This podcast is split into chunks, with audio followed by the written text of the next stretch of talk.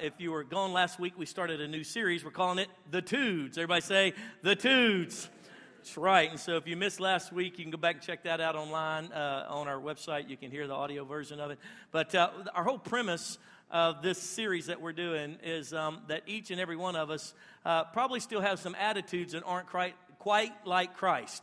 Our key scripture last week was talking about take off the old self and put on the new, uh, new self, uh, and to be renewed in the attitude of our minds, like Christ, to be like Christ.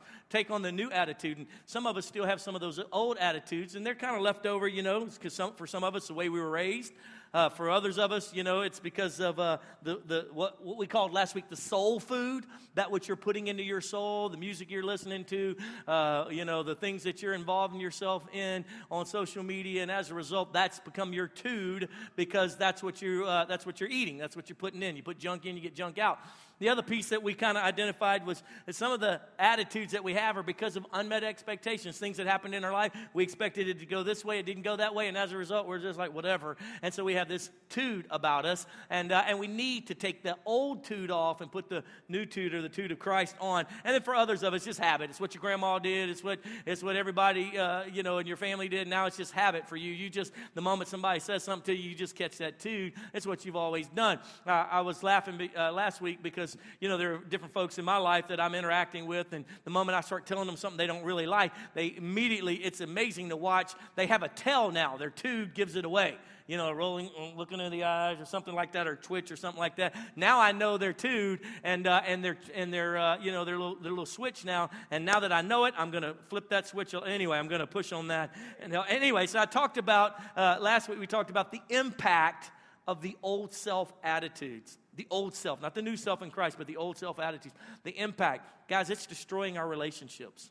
Those old tudes are destroying our relationships. They're, they're, uh, they're, they're squandering opportunities. There are those of you that should have had raises and bonuses and promotions, and you didn't realize it's because you got an attitude.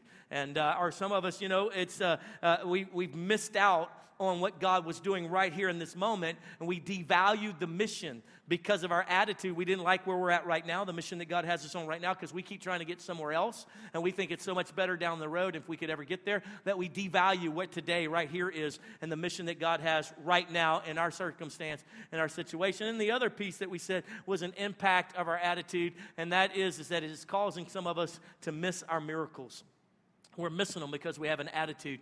And so today, as we go into the second part of the tudes, if you will, and let me explain. So, the reason why we have all these emojis up is because uh, I thought it was interesting. I remember the day, I remember way back in the day, some of you remember when we actually had conversations face to face.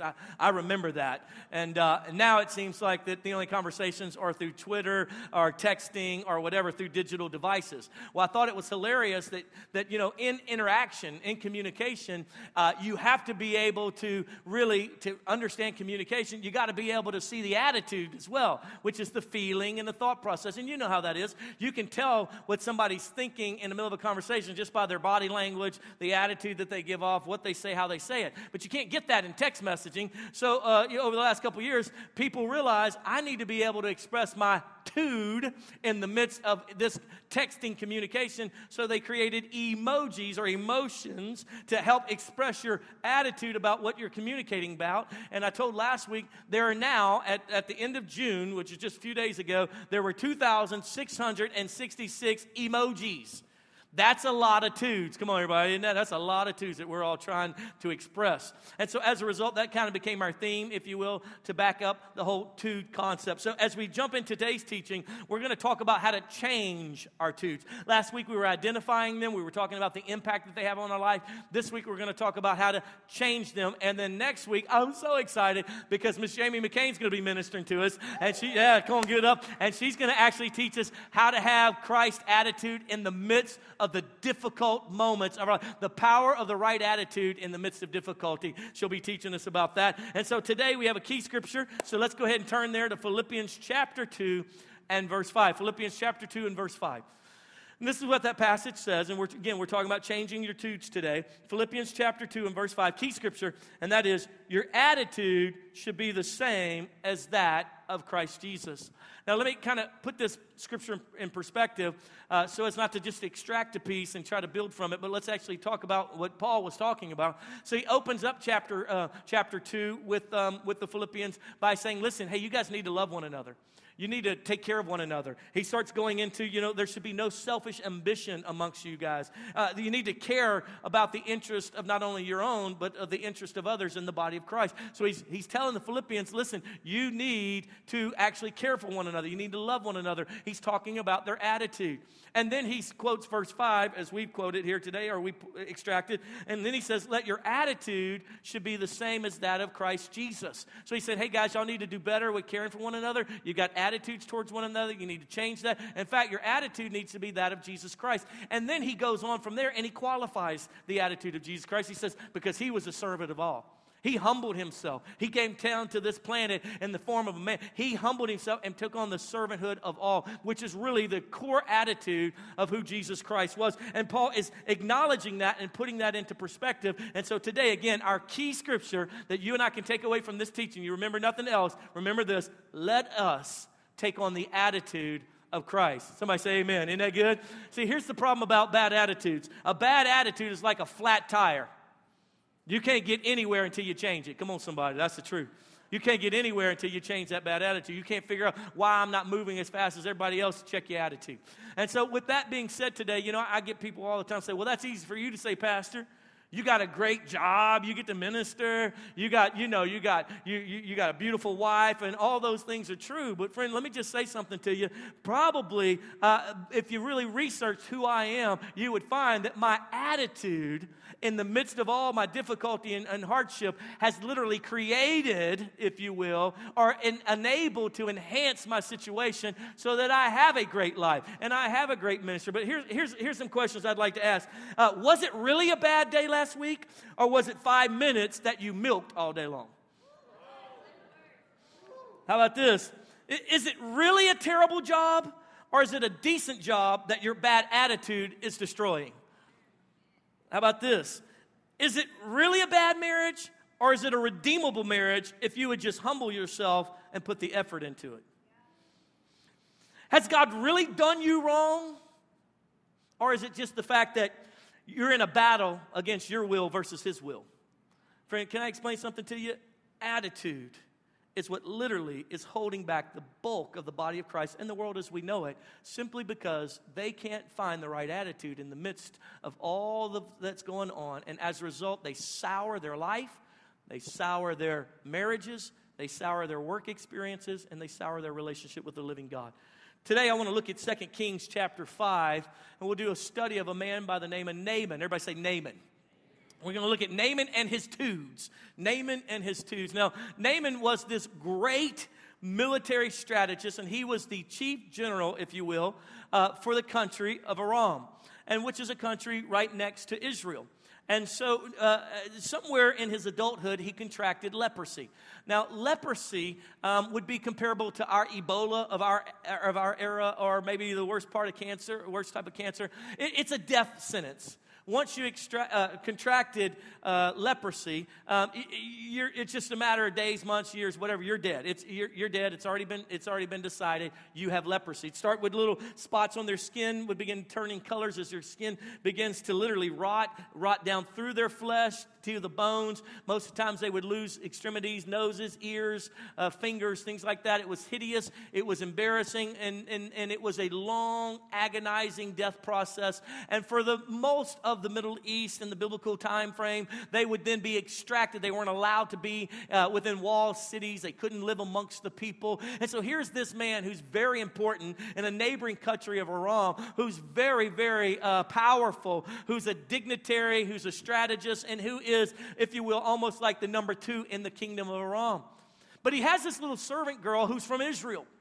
And she tells Naaman's wife, she says, Shouldn't my master consider going over to Israel? For there is a prophet in Israel named Elisha, and he can cure the leprosy. So she begins to work a little bit on the mistress, if you will, until she tells her husband. And finally, at some point, Naaman looks up and says, I'm going to Israel because I'm dead anyway. And he goes to his king and he says, King, I'd like to go over to Israel. You know, you don't just, you're not, you, you can't be a dignitary from another country and just show up in another country unannounced, you know, because that could be an act of war, especially since he's the top general. And so the, the, king says, Yeah, no problem. He texts over to the king of Israel and says, Hey, listen, my buddy's coming over and I need you to get him healed of leprosy. The king gets the text. He's like, Oh, how am I going to heal this guy? I can't heal anybody. And the prophet Elijah hears about it. He says, Send him to my house. Send him to my house. I'll show you who God is because you big sissy king. Anyway, send him to my house. So can you imagine? Naaman loads up on Air Force One, lands at the local, you know, airport has the whole military, you know, surrounding him. I mean, you've got snipers on the roof all around, uh, you know, the prophet Elisha's house where he's going to be brought into. They've got their black SUV double hump camels pulling up. They've got all their guys with their little earplugs in. The eagle has landed. They're all getting out of the black SUVs ready. Naaman walks out. He's completely surrounded by all his men, all his other dignitaries. This is a big old deal because he's going to go to church and get himself fixed up. Come on, somebody. He knocks on the door of, a, of Elisha's house, and Elijah doesn't even come to the door. He sends his servant and tells the servant, Tell the man that uh, he is to go down to the Jordan River and dip seven times. So you picture this there's a knock at the door. Can you imagine? Come on, has, did your mama ever send you to the door when she didn't want to talk to somebody? You're that servant. So you, he goes to the door, and there's the big fanfare. Naaman has arrived. And he's standing there with all of his money surrounding him, with all his protection uh, force. Uh, he's got all the Secret Service. You got snipers on the roof. He's standing there. The door opens, and there's a little servant guy. And he says, I'm sorry, um, um, my master's unavailable, but he told me to tell you go dip seven times in the Jordan. Shuts the door. Can you imagine the disrespect? I mean, how humiliating is that? What are all the guys standing around going, oh my God, somebody gonna die, they're gonna die. And let's pick up, if you will, in verse 11 of 2 Kings chapter 5 to see Naaman's attitude and response to a bad experience that he just had. But Naaman went away angry and said, I thought he would surely come out to me and stand and call on the name of the Lord his God, wave his hand over the spot, and cure me of leprosy. So listen, he has an unmet expectation. He pictures in his mind as they're flying over to Israel, as they get into the, into the caravan of SUVs blacked out, he's picturing in his mind that he's going to show up. They're going to now the doors are going to open out into the middle of the courtyard, and out will walk the great priest of God, the great prophet of God, with all his entourage, as Naaman walks up with all of his entourage. And then the great man of God will pause all the communications quiet. I call to thee, O great heavenly Father, that you would open the heavens and pour down your glory on this the neighboring servant of yours who's wicked, but we don't care. We need a healing. Naaman pictures this all of in his mind, and then he would wave his hand over the spot. Come, Holy God, heal! And all of a sudden, Naaman would feel the power, and all of a sudden, it would all be gone. That's what he pictures in his mind. But what he gets is, uh, hello, uh, my, my master says, uh, uh go dip seven times in the Jordan. That's what he gets. So it says that he went away angry. And, uh, and, then, and then let's pick up in verse 12. Um, uh, let's pick up in verse 12. It says, uh, Are not Abana and Pharpar, the rivers of Damascus, better than any of the waters of Israel? Can't I wash in them and be cleansed? So he turned and went off in a rage. You talk about a tude, friend. He's ticked off first and foremost that he's been disrespected, dishonored, humiliated in front of all his bros. Not only that, but does he not know who I am? And then, then he gives him a task, and the task is to go to the Jordan River. I grew up around the Mississippi River. I would never go in the Mississippi River. Because where we're at in Louisiana, everybody's poop from upstream comes down to my spot right there. And so, can you imagine? He's like, of all the rivers, we've got clean rivers, springs coming right up out of the ground, fresh water that we bottle and send all around the world, call it Fiji water, and spend and make them spend eight dollars a bottle. This is the river I want to be cleansed in, not your old nasty river. So he goes away in a rage. Look at verse 13. Naaman's servants went to him and said, My father, if the prophet had told you to do something great, would you not have done it? How much more then when he tells you to wash and be cleansed? So he went down and dipped himself in the Jordan seven times, as the man of God had told him, and his flesh was restored and became clean like that of a young boy. In verse 15, the Naaman, with all of his attendants, went back to the man of God, stood before him, and said, Now I know there is a God. There is no God in all the world except that God of Israel. Come on, somebody. Isn't that powerful? So, so the servants come to him as he's in the midst of his whole attitude. And they say, Sir, Dad, Papa, Mijo. I mean, whatever, you know, they. Pastor, you know, they come to him with, in, with, with just sincerity and love and care for this man and said, Listen, if he'd have told you to go stand on top of a mountain and lift one leg and balance for an hour and hold up lightning bolts in your hand, you would have done it. If he'd have told you to give all your money to the poor, you'd have done it. All he told you to do was go down to an old nasty river and dip seven times. And that started the process of change for this man. And I want you to identify the process of change when it comes to our bad attitudes. Number one, the first thing that happens to him is he has revelation. He has a revelation. How dumb am I being right now? My prayer for you last week, this week, the weeks to come, is that you would have a revelation of how bad your attitude really is. That you just see it. He didn't see it. He was offended. He was done dirty. It's the way he was raised to expect the people to treat him in a certain way. He was mistreated. He was embarrassed. He had an unmet expectation. And his habit, when he's done wrong, is to fly off in a, in a, in a rage and say, I will tell you one thing.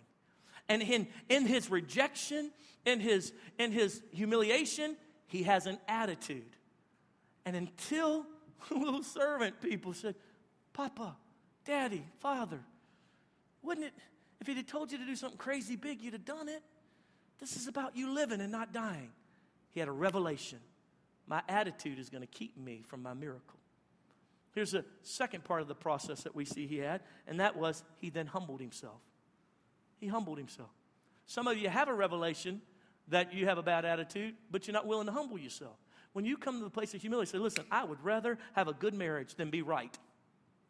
I would rather have a fun work environment than go there frustrated, stressed out, agitated because of all the inappropriate stuff they're doing. And you just say, you know what? I get a revelation that my attitude is a result of all their stupidity. And so as a result, you know what? I got a revelation that's not like Christ. I'm going to take on the attitude of Christ, take off the old attitude of the way I've been living, take on the attitude of Christ. And as a result, you know what? I'm going to just humble myself and I'm just going to make this place a great place. I'm just going to, I'm just going to make this environment a great environment. I'm going to humble myself and God's going to help me bring about something supernatural. And then the last last part of this process, after he humbles himself, he goes and he acts. Actions involved in this process. He goes and he dips seven times. Can you imagine the first time he's got he's got fingers falling off? His nose looks like a big old cancer tumor is eaten to the side of, and he takes that first dip. One, nothing. Two, nothing. Three, four, five, six. And when he comes out the seventh time, it says his skin was that that of a young boy. What that means is like a toddler, a child. You know how perfect their little skin is? There's no zits. Come on, teenagers. There's no, there's no, listen, there's no sunspots. Come on, old people. you know, there's, there's nothing. There's no wrinkles. It's beautiful. Can you imagine? That would be a great Steven Spielberg movie. I mean, can you imagine? He goes down in there and then I mean, I want that water. Come on, let's go to the Jordan today. We're all going to go make that happen. And what we see is in that moment of his action, and here's the thing you got to understand we need to stop talking about it, and what we need to do is go do something about it. Stop talking about it and go do something about it. Yeah, come on. How many of you old enough to remember Hoosiers? Come on, somebody. Half of us. Good job. I love you guys. Thank you so much. What I love about this clip and the reason why I played it is because of this one thought process, and that is this if you can change your attitude, you can change everybody else's attitude. And what would have been a loser situation can become a winning situation simply because you changed your attitude. Here's the truth you got to understand you can change your attitude. God will do miracles when you and I change our attitude. It's within our power to actually take action that will cause our attitudes to change. So I want to give you a couple thoughts, a couple action points for your attitude change. Because all of us need an attitude change, and everybody ought to shout amen right there. We all need some attitude change. So let me give you a couple action points for your attitude change. Number one, think on these things. Write that down. Think on these things. So what does that mean? Well, let me, what I'm doing is I'm actually quoting Philippians chapter 4. Think on these things. Look at Philippians chapter 4, verses 8 and 9. It says, finally, brothers, whatever is true, whatever is noble, whatever is right, whatever is pure, not what's perverted, what's pure, whatever is lovely, not what is dirty and wicked and frustrating. Think about such things. Whatever you have learned or received or heard from me or seen in me, put into practice, and the God of peace will be with you. Paul is telling the Philippians, he says, Listen, you're all caught up in your brain about everything else. He says, think on those things which are honest. Guys, you keep, you, you, do you realize you spend so much brain space worried about what that person really meant instead of what they said? What they might are gonna, coulda, woulda do that might could harm you and your progression in your business or blah, blah, blah, blah. And you're thinking on those things that are not true. You don't know. All the time, my team will come to me and say, Pastor Adam, so and so, they said this, and we don't know if they're gonna do this or we're gonna do this. And I just say, listen, listen, listen, listen. I can't think about that.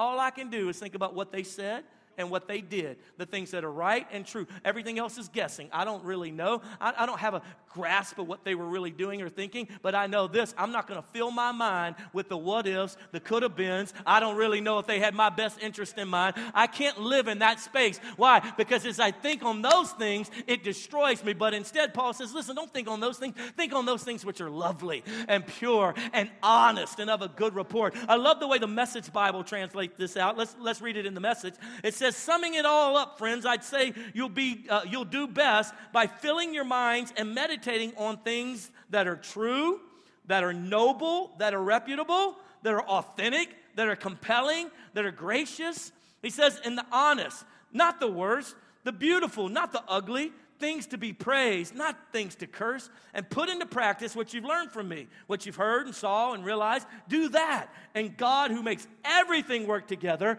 will work you into his most excellent harmonies. What he's saying is, God will bring peace to you and you'll come into harmony with him when you're not thinking about what everybody else is thinking on, when you're not weighed down by what mighta, coulda, shoulda, didn't happen. Some of you are still replaying the situation that happened 10 years ago and you're mad because you didn't handle it right. You're mad because she said something and you walked away and didn't say something back. And you, if I ever get a chance back at her, I'll tell you one thing. I'm going to tell her, give her a piece of my mind. And the next person that accidentally says something that, like your big sister said at the at your mom's funeral, the next person who dares says something close to that at work, wow, you're going to unleash on them. Why? Because you've been thinking on those things.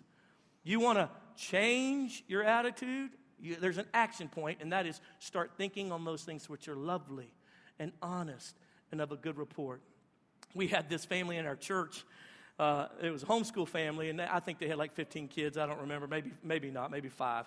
Anyway, there was a bunch of them and they were in our youth ministry and stuff like that. And this, and this family uh, lived kind of out in the country, and they had a retreat center and uh, and we would do all of our encounter retreats out there and we would do our before we went on missions we'd go out there and we'd do you know prep work for missions and we'd do activities and ropes courses and stuff. And and so i'll never forget one particular time we were all out there at their retreat center. And the way that uh, this family ran their retreat center was their children were the workers. Anybody know what i'm talking about? Say amen. Come on that was old school right there.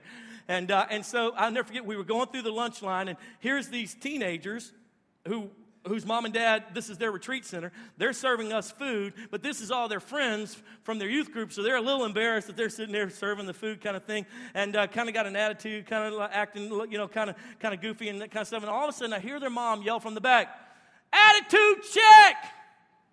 And all the kids in unison went, "Praise the Lord."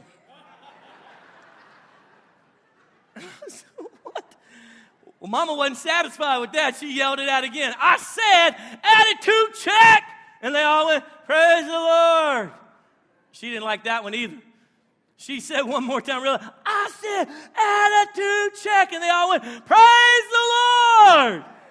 And I was sitting there going, wow. You know what she understood? See, they were thinking about how it wasn't fair that they had to work. They were thinking how it wasn't good that, you know, they were embarrassed because they trying to flirt with that girl that they go to youth group with, but now they serving her mashed potatoes. And in the midst of all that, she had trained them when you got a bad attitude because you're thinking on the wrong things, I'm going to get you thinking on the right thing, and that is He is the King of kings and the Lord of lords, and that no weapon formed against you can prosper. All those that rise up against you shall fall. You need to be grateful that you got a mom and dad who love you. You need to be grateful we got food on the table and we get to love hurting people and be a service to the church. And that when they said that, praise the Lord, something shifted. I started saying, oh, we using that from now on, buddy. So y'all might be careful around Church on the Hill. You might hear me shouting attitude check, and then you will respond with, Praise the Lord. Amen, amen, amen. Here's a second action that you can take to get rid of those bad attitudes, and that is you need to quarantine the negative influence. Quarantine it. My grandfather in the 50s contracted tuberculosis. In those days, they didn't have a strong cure for it, so what they did was they quarantined him. Took him out of the public, put him in a, in a, in a hospital room where no one could get to him. The nurse could go in and out. They had a little glass window. He could talk through to my grandmother once a week, but he was quarantined. And some of you are thinking this through, so you, Pastor, you want me to quarantine the negative influence. That means my husband has to live in the garage for the rest of the year. That's what I'm saying. I'm not saying cut people out of your life. What I'm simply saying is quarantine the influence. In other words, what I mean by that, don't engage it. Don't engage it. Uh, you know, some of you guys, you find yourself, you're sitting around the coffee pot almost every Monday complaining about what you don't like about the boss and the new policies that they put in place. What you need to learn to do is quarantine that. You can't kick all your employees and all your coworkers out of your life. You can't just cut them off. I, I can't talk to you. You're, you're negative. Hallelujah. You're negative. Praise the Lord. Yeah. I mean, come on. But what you can do is you can quarantine that conversation, that thing that begins. Some of you, uh, you, what you need to learn to do is, it, like, we'll do this around, the, I'll do this sometimes with people in my life. They'll get to complaining about something, and, and, this ain't fair, and this ain't right. And I'll just say, come on, let's pray. Come on, let's just pray. And they're like, oh. And I'm like, Father, we just pray for this person. They're like, yeah, we pray for them. Pray hemorrhoids. That's what we pray on them right there. That's an Old Testament prayer, just want to say. And so they and so and, and so you what you can do is engage that not in the negativity, but turn that into a positive engagement for the kingdom of God. I, some of our like our, our young adults, I'm always challenging them periodically because they're so addicted to social media. I dare them all the time. I dare you to fast social media for a month. My life sucks. I'm still single and I'm 80. I mean, life is terrible, and I hate my job, and da da da da da, and da da da. And I'll tell them, I said, I tell you, give me a give me a chance. How about you fast social media for a month? Just don't inter- interact on it. It's amazing. All of a sudden, they're like, God is so good. He's talking to me, and I feel the glory of the Lord coming down. All because what they did, they quarantined where that negativity was coming from. Because every time they got on social media, they thought they felt all their friends were doing better than they were because they were in comparison. You got to quarantine it. And so that doesn't mean cut people out of your life or you can't quarantine your boss. You're like, boss, you're not allowed to talk to me but through this class.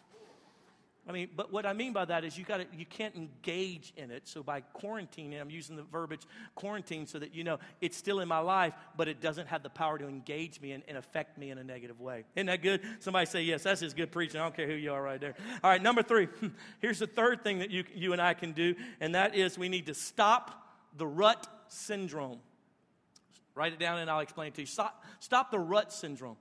Uh, John Maxwell tells a story about, about, going, to, uh, about going to Canada and, uh, and, it was right after the summer season to, to up in North Canada, up in the parts uh, where there is, you know, not, not as many homes and things like that, and kind of almost out to the wilderness. And he talks about um, he, they come to this place on a road, and it's a well-traveled road, 18-wheelers and different stuff moving things, you know, across the nation, uh, across the country. And he said, and as they came to this road, there was this big sign, and, the, and it was an official sign, and it said, uh, "Pick your rut carefully, for you will be on it for the next 26 miles." John Maxwell explained that, you know, in Canada and that in the icy areas where it, most of the year it's frozen, there are these weeks in the year where it melts a little bit, summertime for them or whatever it may be. And as a result, that snow, mud, ice stuff gets it gets soft. And then what happens is the 18 wheelers go down that road and they create these ruts. And the bigger vehicles create these ruts. And there are multiple ruts and they're hard to get out of once you get in them because then what, what happened was they get the freeze back, and now all of a sudden you've got these frozen ruts, these grooves, if you will. And this sign was warning pick your rut wisely because You're going to be in these ruts for the next 26 miles. And some of you have been in the same rut for the last 26 years. And you don't understand why life is terrible and why you don't like your life. And, and, and here's what I would challenge you to do stop the rut syndrome by doing something new. What if, bro, what if you just brought roses home just cuz? What if you just stop? Look, eh, they're only $15 at Sam's Wholesale Club anyway. You can get a whole group of them for like, you can get like 20 of them or 24 of them, two dozen, and bring them home. And you know what she would do? She would look at you and go, What did you do?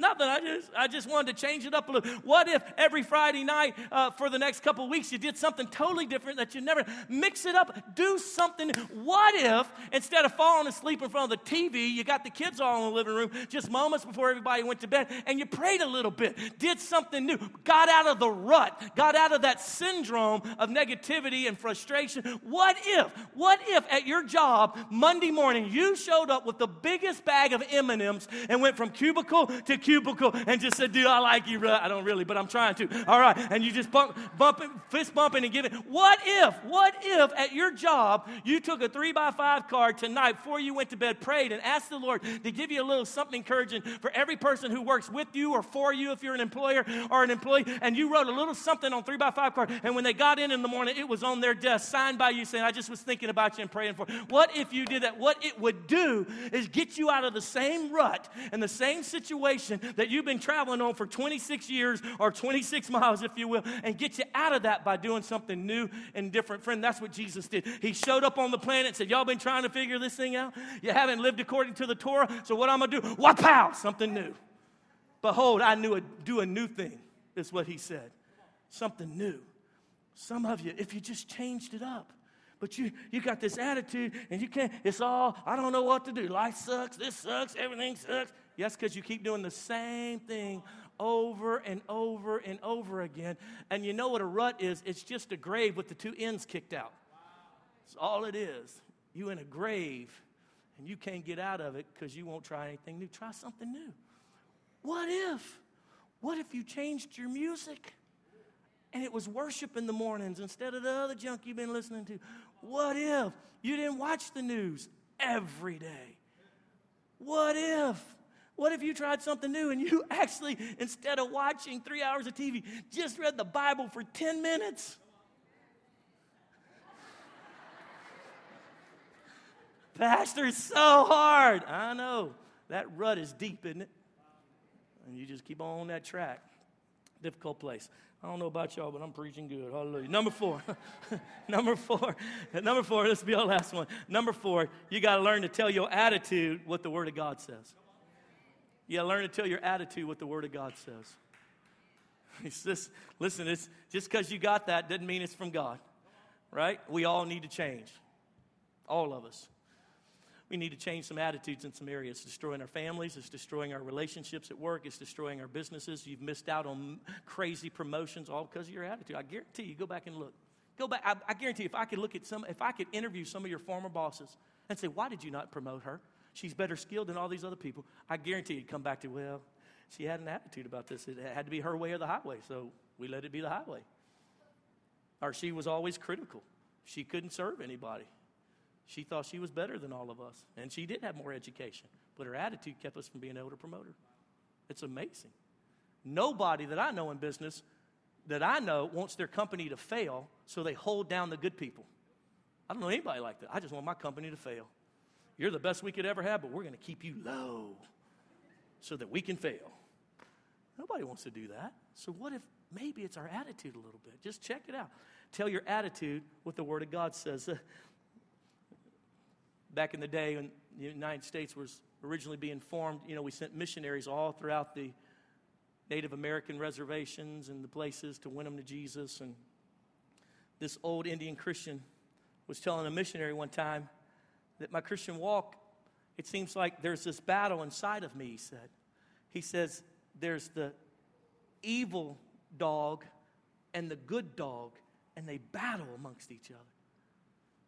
And the missionary asked him, So, what do you do about it? Or he asked him, Excuse me, who wins? He says, The one I feed.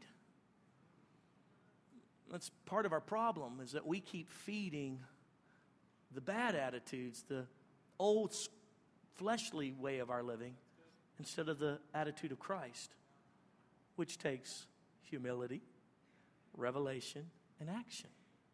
Can I explain something to you? You got to look at your attitude and say, This is what the Word of God says. You got to stop walking in insecurity every time you walk in a room and walk in a room saying, I know who I am in Christ. I am, the, I am the king, I am the son or daughter of the King of Kings and the Lord of Lords. I'm seated with him in heavenly places. Come on, somebody. You need to tell your situation, your attitude, what the Word of God says. He says he'll never leave me or forsake me. So, this attitude of being abandoned and this fear that I can't be successful, listen, I am the head and not the tail. I'm the lender and not the borrower. You say, Well, I'm not that right now. But you keep telling your attitude what the Word of God says, and you will become what the Word of God says you are. And this is the breakdown for so many Christians is in an attempt to quote be authentic, you give into your old way of thinking, your old attitude, your old ways, and you don't speak the word of faith, you don't speak the word of trust, and as a result, the word of God becomes nil and void in your life because you keep speaking about the attitude that you feel and that you sense and how you feel about it. I just feel so bad. I just feel like it's not working. I just feel like God's nowhere around. And God's saying, I'm right here, and I said that I would never leave you or forsake you. If you'll start speaking that to your attitude, your attitude will change and shift, and you'll look up one day, and the very thing that the Word of God says you are is what you'll become. So, so many people tell Jamie and I, y'all have such a great marriage, and y'all are just amazing. How do y'all do it? We put the Word of God in the forefront, no matter what our attitude is, no matter how we feel or how we think. What He says is this first and foremost, He hates divorce. Don't hate divorcees, He hates divorce because it destroys relationships, it hurts people. So it doesn't even ever come up in our discussion when we have conflict and we're in conflict resolution. We don't ever start throwing things. Not only that, but the Word of God says she is his daughter. So I don't mess around with the big dog's daughter. Come on, somebody. I don't cheat on her. I don't misappropriate her. I treat her like the daughter of God that she is, and vice versa. And she constantly speaks life into me. Why? Because the Word of God tells us to. And it's changed her attitude. So when she's looking at me and says, he's a loser, which has never happened but once, maybe, this morning. Anyway, what does she do? She applies the Word of God and says that God brought him into my life, that he is the head of our home, and I will submit to him. And he will love me like Christ loves the church, because that's what the Word of God tells us to do. You got to tell your attitude what the Word of God says. And then you and I will have that shift that we're believing for. Would you stand with me all around the room? You can change your attitude. Do you believe that? Say yes. Which will change your destiny. Do you believe that? Say yes. Amen. That's what you need to know. I want you just to bow your heads with me all across the room. I want to create just a private moment for you. Set your purses down, set your notebooks down, set your spouse down. Just right there where you're, where you're standing. We put a lot of effort, prayer, fasting, seeking God for you, that the word of the Lord would hit its mark for you. Not trying to impress you, trying to get you on the same page.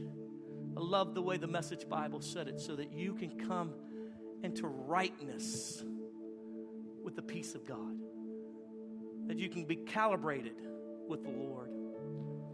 This message has been messing me up because I recognize my tudes that aren't like Christ. Our key scripture today was let us put on the attitude of Christ. I want you to close your eyes with me so you can have just a moment of undistracted interaction with God. He's here, you're here, I'm here. The Lord's presence is hovering over this place, living and abiding inside of most of us. But as you stand there, we've talked about the action changes that need to be made. Do you have revelation that you have some attitudes? I pray you do. Are you willing to humble yourself and say, I need help? I need God to do something. I'll go dip seven times. It don't matter what I got to do. I'll go do it. And are you willing to act upon it? We gave you some different actions today. And as you have your head bowed and your eye closed, I want you to think about the attitude that seems to be the most prevalent in your life that's not like Jesus, that's not the attitude of Christ. What have you been thinking on that has caused this? And right there where you stand, with your head bowed and your eye closed, I want you right now to say, Lord, help me to think on those things which are lovely and honest and of a good report. You keep going back to that time that you were molested. You keep going back to that time you were misappropriated. where someone with horrible prejudice intent did you dirty. You keep going back to that and you, you view every relationship like that. Why do you think prejudiceness abounds? Because we view it all through our experiences. And if they were negative, then we view it like that. And we have an attitude like that. And right now, here now, I want you to make a commitment to the Lord that you're going to think on those things which are lovely and an honest and a good report. Go back and memorize that passage in Philippians 4. Here's a second action point, and that was that we would quarantine the negative influence. I want you to, right where you stand, just make some determinations. I'm quarantining that. I'm not letting that. I, some of you built your whole friendship with a group of people on talking bad about people. Your whole, your whole relationship's about what so and so ain't doing right. Your boss, your friend. You're scared you're going to be called a gossip, but really it's simply because that's your bonding point. Your whole bonding point is about, is about negativity. And here and now, you need to quarantine that. Then we gave you a third action point, and that was that you would do something new. You got to get out of that rut. When I was speaking, I saw it in the spirit. I saw some of you say, Yeah, yeah, yeah, yeah, yeah, yeah, yeah, yeah. So I need to do something different. But you and I both know that if you don't make a decision here and now, you'll go back to doing what's comfortable and that is just let the car ride in that rut. It's going to take some bumps to get out of it. It's going to be awkward. Might even lose some tire pressure. But you got to get out of it because where you're headed is not where you want to end up.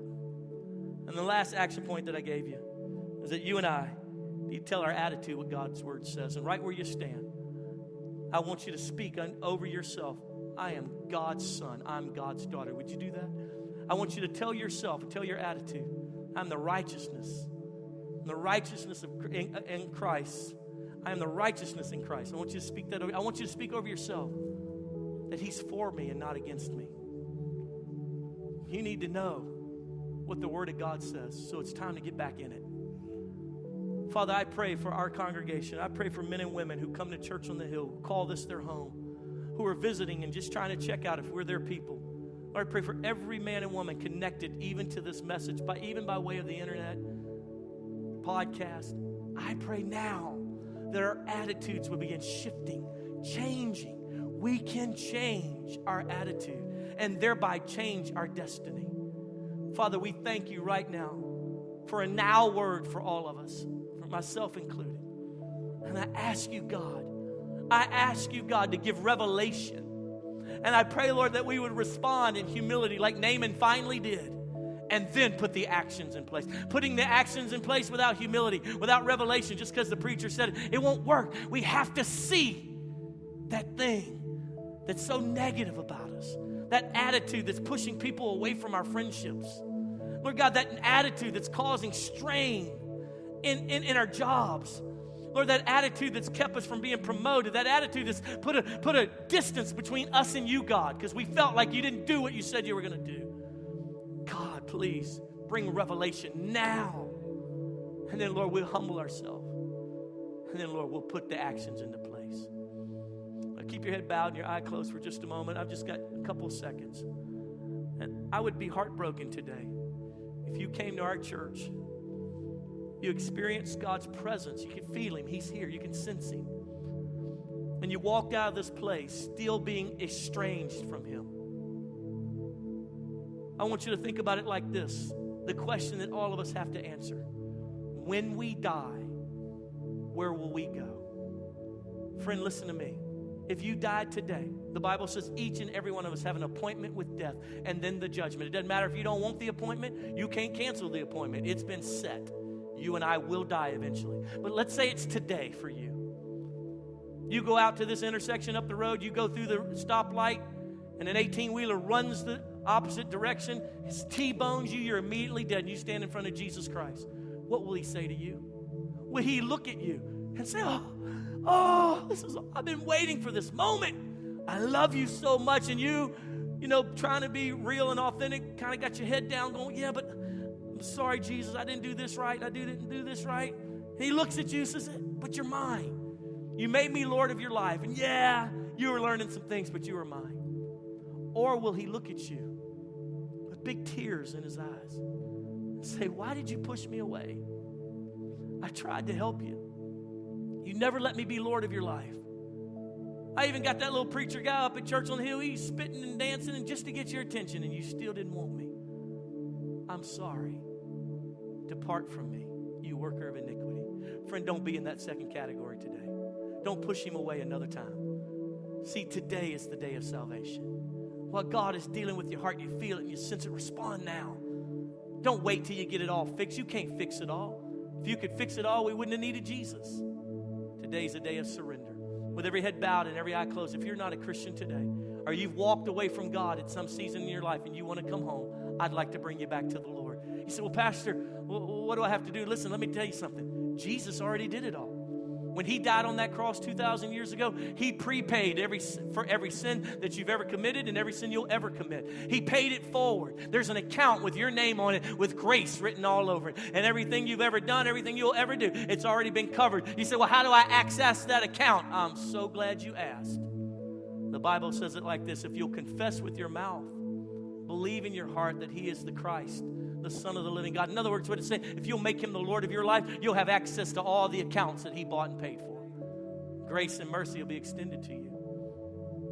If that's you, if I'm speaking to you, say, Pastor, I'm away from God. I want to come home, or I've never been a Christian, and I want to make Jesus the Lord of my life. I'd like to pray with you. I'm not going to embarrass you. I'm not going to call you forward. I'm not going to spotlight you. This is a private decision. I know it's a public venue, but it's a private decision. So I want to keep it as private, but as sincere and real as it needs to be, with no one looking around, just me, Jesus, and you. No one looking around. If I'm speaking to you, God's tugging at your heart. You're not a Christian. You're away from God. You want to come home. I want to pray with you. Would you just lift your hand right where you're at, and I'll pray for you. God bless you, sir. Thank you, ma'am. Thank you, ma'am. God bless you. Who else? Thank you, ma'am. Thank you. Thank you for your honesty. Thank you, bro. Thank you, sir. God bless you, woman of God. Thank you, sir. And thanks for your honesty. Thanks for being authentic. Thank you so much. You can put your hands down. I'll give you about two more seconds. If you didn't get your hand up, quickly throw it up. Don't miss God. Don't push Him away again. He got you here. He wants you. He wants a relationship with you. Amen. You can put your hands down. Now I'm going to lead you in a prayer of repentance. See, can I explain something to you? He's already done it. All you got to do is join in with it. See, this prayer that we're about to pray, it'd be like this. It'd be like if we were at a party and my best friend Jesus was sitting over at a table. And then I met you and I said, dude, you got to meet my best friend Jesus. And I grabbed you by the hand. I brought you over to Jesus. I said, Jesus, this is Tom. You got to know him. And you guys begin talking. That introduction is what I'm about to do. It's a prayer of repentance, but I'm going to introduce you, and then your relationship is going to build a little bit more every day. Every day. He's going to fill you with His Holy Spirit and give you power to overcome all the temptations of life. But we got to come before Him. So I want to lead you in this prayer. In fact, I want you to repeat it after me with all of your heart. And I'm going to ask the entire congregation to say it out loud so you're not by yourself. But let's say it like this Say, Jesus. No, do better than that. Jesus, today I surrender my life, my wants, my desires. I ask you now to forgive me of my sin. I acknowledge that I'm a sinner, but I also acknowledge that you paid for my sin. I accept your forgiveness. Thank you, Jesus, for dying on a cross for my sins. Write my name in your book of life. Fill me with your Holy Spirit. I promise to serve you all the days of my life. And I declare, Jesus, say it again, Jesus is my Lord. Amen. Keep your head bowed for just a moment. Father, I pray for every man and woman who lifted their hand, even those who wanted to but just didn't quite get it up, but they prayed that prayer with genuine, genuine love relationship for you. I pray right now the peace of God that surpasses all understanding to now guard their heart and mind because they are yours. Lord, some of them are going to start thinking, yeah, but what about those old drugs? Yeah, but what about the situation with my spouse? Lord God, I just pray all of that would settle. They got a new start. It's going to take a while to learn to walk in the new shoes or drive the new car. But Lord, they've got you every moment of the day. And if they die, they're going to be wrapped in your arms. And you're going to say, I've been waiting for this moment. And say, but, but I just, I didn't know what I was doing. I was brand new. It don't matter. You're mine. Forever your mind. Let that peace come over them. And when they walk out of this building today, they can hold their shoulders back, stick their chest out, hold their head up high, knowing that, you know what? Jesus is in my life and I'm in His. Nothing else really matters. We'll figure the rest of it out one day at a time. Let these things be true and everything else be a lie. in Jesus' name. And everybody said, Amen and amen.